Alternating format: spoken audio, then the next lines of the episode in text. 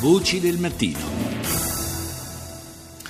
Cambiamo decisamente argomento, parliamo di eh, web, di internet, della giornata mondiale per la sicurezza in rete che eh, ricorre oggi e di sicurezza in rete parliamo con il professor Antonio Lioi, docente del Politecnico di Torino. Buongiorno professore.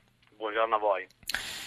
Mm, ci sono tanti aspetti evidentemente che eh, riguardano la sicurezza sul web, eh, c'è la sicurezza ad esempio eh, legata all'uso dell'e-commerce oppure delle, eh, delle banche online. Eh, io vorrei partire eh, da un aspetto che è quello della sicurezza dei minori e anche questo è, una, è un campo insomma, nel, nel, quale non mancano le sfaccettature.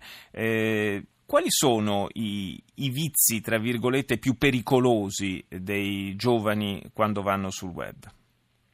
Allora, sicuramente il problema che i giovani incontrano maggiore quando vanno sul web è il fatto di non vedere in faccia, di non conoscere veramente l'interlocutore e quindi di aprirsi, quindi di lasciarsi andare, di comunicare in modo indiscriminato, cosa che non farebbero mai direttamente nella realtà.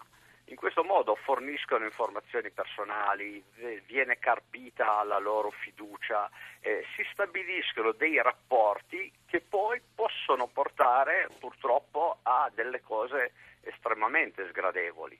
Eh, non capiscono il concetto che bisogna in qualche modo limitare le informazioni, che bisogna controllare con chi si sta realmente parlando, cosa che non è facilissima però è possibile.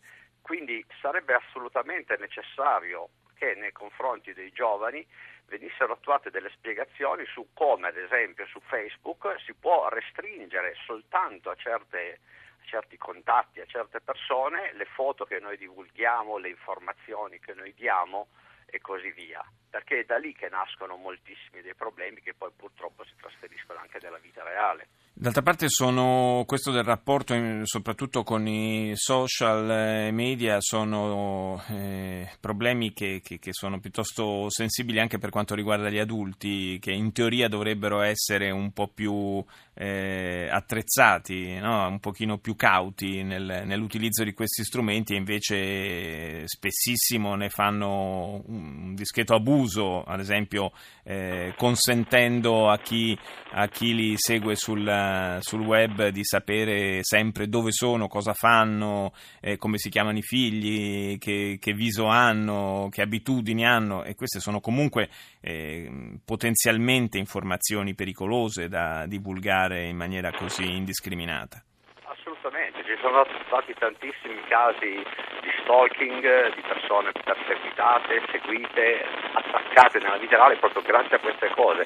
Non si riesce a capire la portata di questa cosa. Le cito anche una cosa che può sembrare una stupidaggine, eh, però molti giovani, ma anche adulti, postano sul web foto di loro eccessi, non so, eccessi alcolici. Stavamo, stavamo completando il ragionamento sul, sull'utilizzo eh, un po' troppo disinvolto diciamo, dei, dei, social network anche da parte degli adulti che invece poi sono proprio quelli che dovrebbero eh, in qualche modo eh, insegnare ai più giovani eh, le cautele da, da utilizzare nel, eh, nella, nella, navigazione sul web. No? Certo, infatti quello che stavo dicendo è che anche gli adulti eh, postano molto spesso o comunque condividono informazioni di bravate, di eccessi, possiamo parlare di eccessi alcolici, eccessi nell'esprimere le proprie opinioni politiche piuttosto che di altro tipo, eh, in modo indiscriminato. E quello che sta capitando è che molte aziende nel momento in cui fanno reclutamento di personale vanno a controllare il profilo social delle persone e in base a questo eh, si fanno un'opinione della persona che sta cercando lavoro.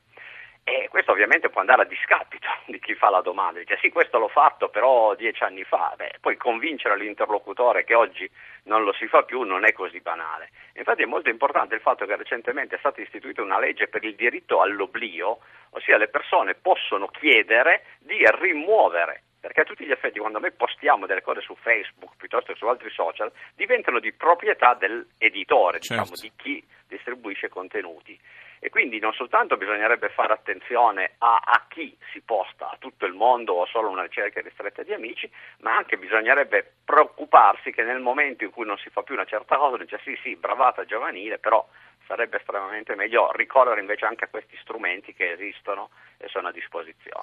Ma quando noi cancelliamo ad esempio un, un post dal nostro profilo su Facebook, eh, quella cancellazione è davvero efficace e definitiva? Allora, in questo momento se uno semplicemente lo cancella, no, nel mm. senso che Facebook continua ad averne traccia e bisogna appunto ricorrere a delle formule legali che esistono per chiedere la vera e propria rimozione profonda di tutti quanti questi dati. E bisogna anche ricordare che esistono siti eh, o comunque anche solo le singole persone che possono fare copia di quello che noi abbiamo postato e dire sì sì tu l'hai cancellato però quel giorno tu hai detto questa cosa, hai fatto questa cosa e anche solo il fatto che alcune cose vengano condivise eh certo, chiaramente, chiaramente, può ripro- essere quel materiale riproposto poi in futuro. Io ringrazio il professor Antonio Olioi del Politecnico di Torino, la linea Val GR1 condotto da Mafalda Caccavo, noi ci sentiamo più tardi.